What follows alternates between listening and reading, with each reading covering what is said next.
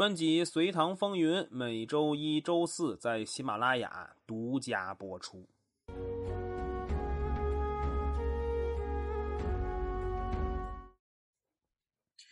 歌谣为什么会有如此大的杀伤力？如果从社会心理学角度去分析的话，这其实是群体的作用。法国心理学家勒庞在其著作《乌合之众》当中就提过，形成群体的个人会有一种势不可挡的力量，这就使他敢于发泄出自本能的欲望。但一个人的时候，这个欲望是加以限制的。不过，群体是个无名氏。所以，个人不需要承担责任，这种约束个人的责任感也就消失了。所以，有人振臂一呼的时候，应者是云集。这个振臂一呼的人，在传播学当中被称为意见领袖。王勃正是穷苦百姓心中的领袖，所以在长白山一带聚众起义的时候，响应的人数有数万之众。反隋大幕被拉开，那就不会再谢幕了。从大业七年到大业八年，短短一年多的时间，史书中记载的农民起义军有二十一支，其中山东有十四支，江淮一带有四支，河南、河西和关中各有一支。农民起义已成燎原之势。隋末的十八路反王、六十四路烟尘，此刻已经隐隐有势头了。面对这种情况，隋炀帝倒显得十分镇定。他现在目光坚毅，目标坚定，还是直指一个地方——高丽。俗话说：“从哪儿跌倒就从哪儿爬起来。”隋炀帝在高丽跌倒，他已经不想爬起来了，而是要窜起来。大业九年，也就是公元六一三年正月初二，隋炀帝下令进驻辽东古城。这个地方离着高丽很近，在这儿就是建一个桥头堡，用来储备军粮。与此同时，隋炀帝再次下诏征萧果集合于涿郡。这里的萧果是指骁勇果敢的士兵。换句话说，就是隋炀帝要向全天下征兵了。咱们前面讲过啊，隋朝的兵制是府兵制，这类似于义务兵，而且是相对固定的一批人。但第一次征高丽，结果也看到了，十分之九的士兵都没回来，所以府兵的兵源严重不足。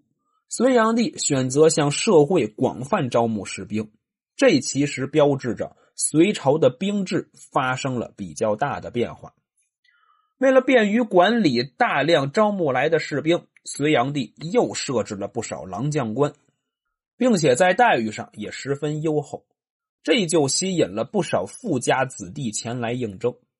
这其中代表性的人物就是沈光。这个人在二征高丽的战场上是十分英勇，而且深得隋炀帝的赏识。当然。这是后话，暂时就不说了。准备工作基本结束了，隋炀帝又从一征高丽中撤职的将领当中，比如宇文述等人，官复原职了，让他们继续随军出征，将功补过。这次出征，隋炀帝只有一个目标，就是复仇。在诏书中，他就写道：“今跋山以海，犹望克国。”恨不得一口吞了高丽，但高丽真的这么容易吃吗？经过第一次败仗之后，满朝大臣都心存疑虑，有不少出来反对的。隋炀帝再次将目光投向术士于志，但于志仍旧坚持第一次的看法，认为不要打，如果打也不要御驾亲征，派一个得力将领充当总指挥就行了。相同的剧情再次上演，隋炀帝再次反驳，他直接吼道：“我去尚且打不下来，别人能行吗？”这句话直接表明了隋炀帝的心理。这句话其实您琢磨吧，也对，任命谁，谁敢接这活？打不赢是你无能，打赢了是皇帝不如你。这任务本身就是个烫手的山芋，所以这事儿还真就得隋炀帝自己来。为什么在职场谈业务中都是手下人先接触？就是因为领导是最后一道底线，他要是出面了，这个事儿就得最终拍板了。第一次征高丽，隋炀帝是直接把底线亮出来了，起点太高了，这谁能接得住？安排好一切之后，隋炀帝率领后妃百官和大队人马启程北上，于四月二十七日渡过辽水，开始了第二次征讨高丽的战争。这次部署和第一次没啥太大区别。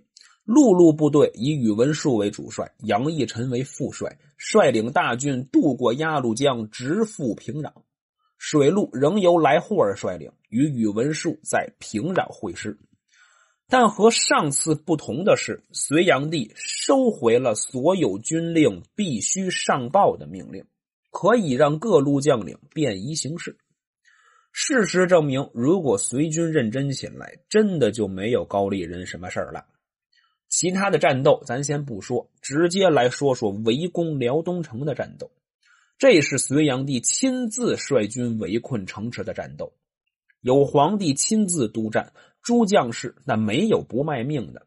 这其中让隋炀帝眼前一亮的，就是前面提到的沈光。沈光让士兵们把他绑在攻城梯的顶端，众人合力把他推到城墙上，这。无异于羊入虎口，九死一生。但沈光那确实勇猛，与敌人短兵相接，不落下风。高丽人直接找机会把他的梯子给推了下去，这就直接宣判了沈光的死刑啊！但沈光这人也神奇，他没等落地呢，就不知道抓着什么东西了，又顺着城墙给爬上去了。这一幕恰好让隋炀帝看见。那是大为赞赏啊！等待这轮攻防战结束之后，隋炀帝立刻召见沈光，并封他为昭请大夫。虽然攻防很激烈，但辽东城依旧岿然不动，这可急坏了隋炀帝了。既然上城墙不方便，那就铺一条上城墙的路。于是隋炀帝就让士兵造数百万个布袋子。里边装满土，一袋一袋的往城下扔，愣是扔出来一个两米多宽、高与城墙齐平的大道。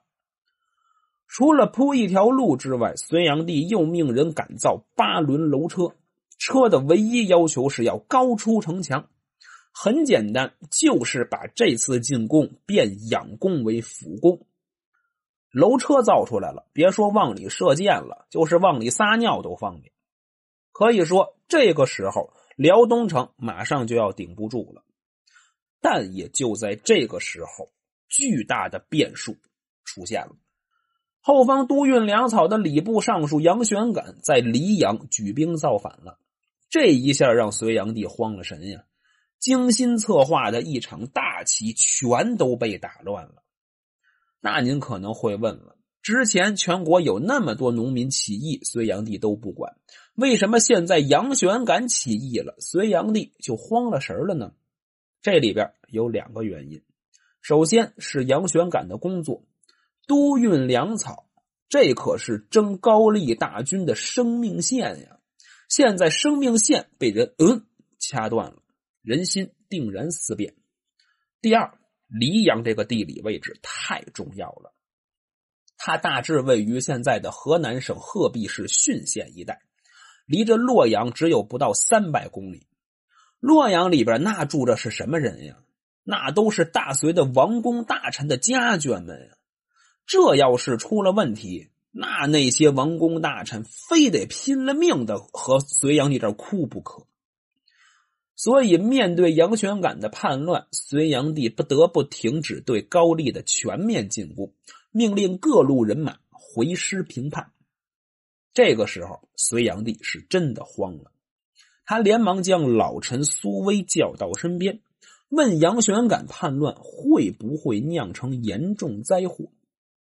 苏威用洞察一切的眼光说道：“玄感粗疏，非聪明者，必无所虑。”他认为杨玄感成不了气候，所以不足为惧。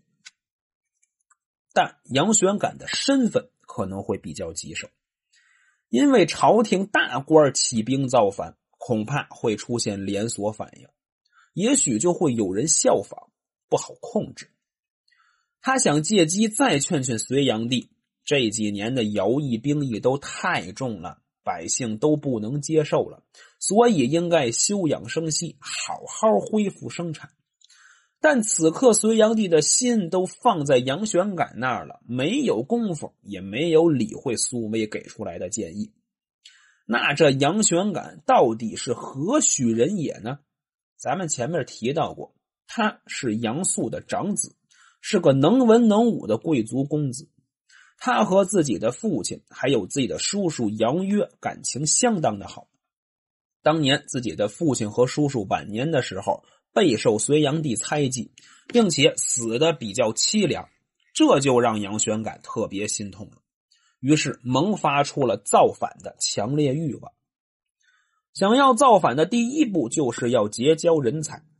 杨玄感身份特殊啊，他出身于弘农杨氏。这个可是门阀贵胄，而且满朝文武多是杨素的门生故吏，所以他想结交人才，那是相当方便的。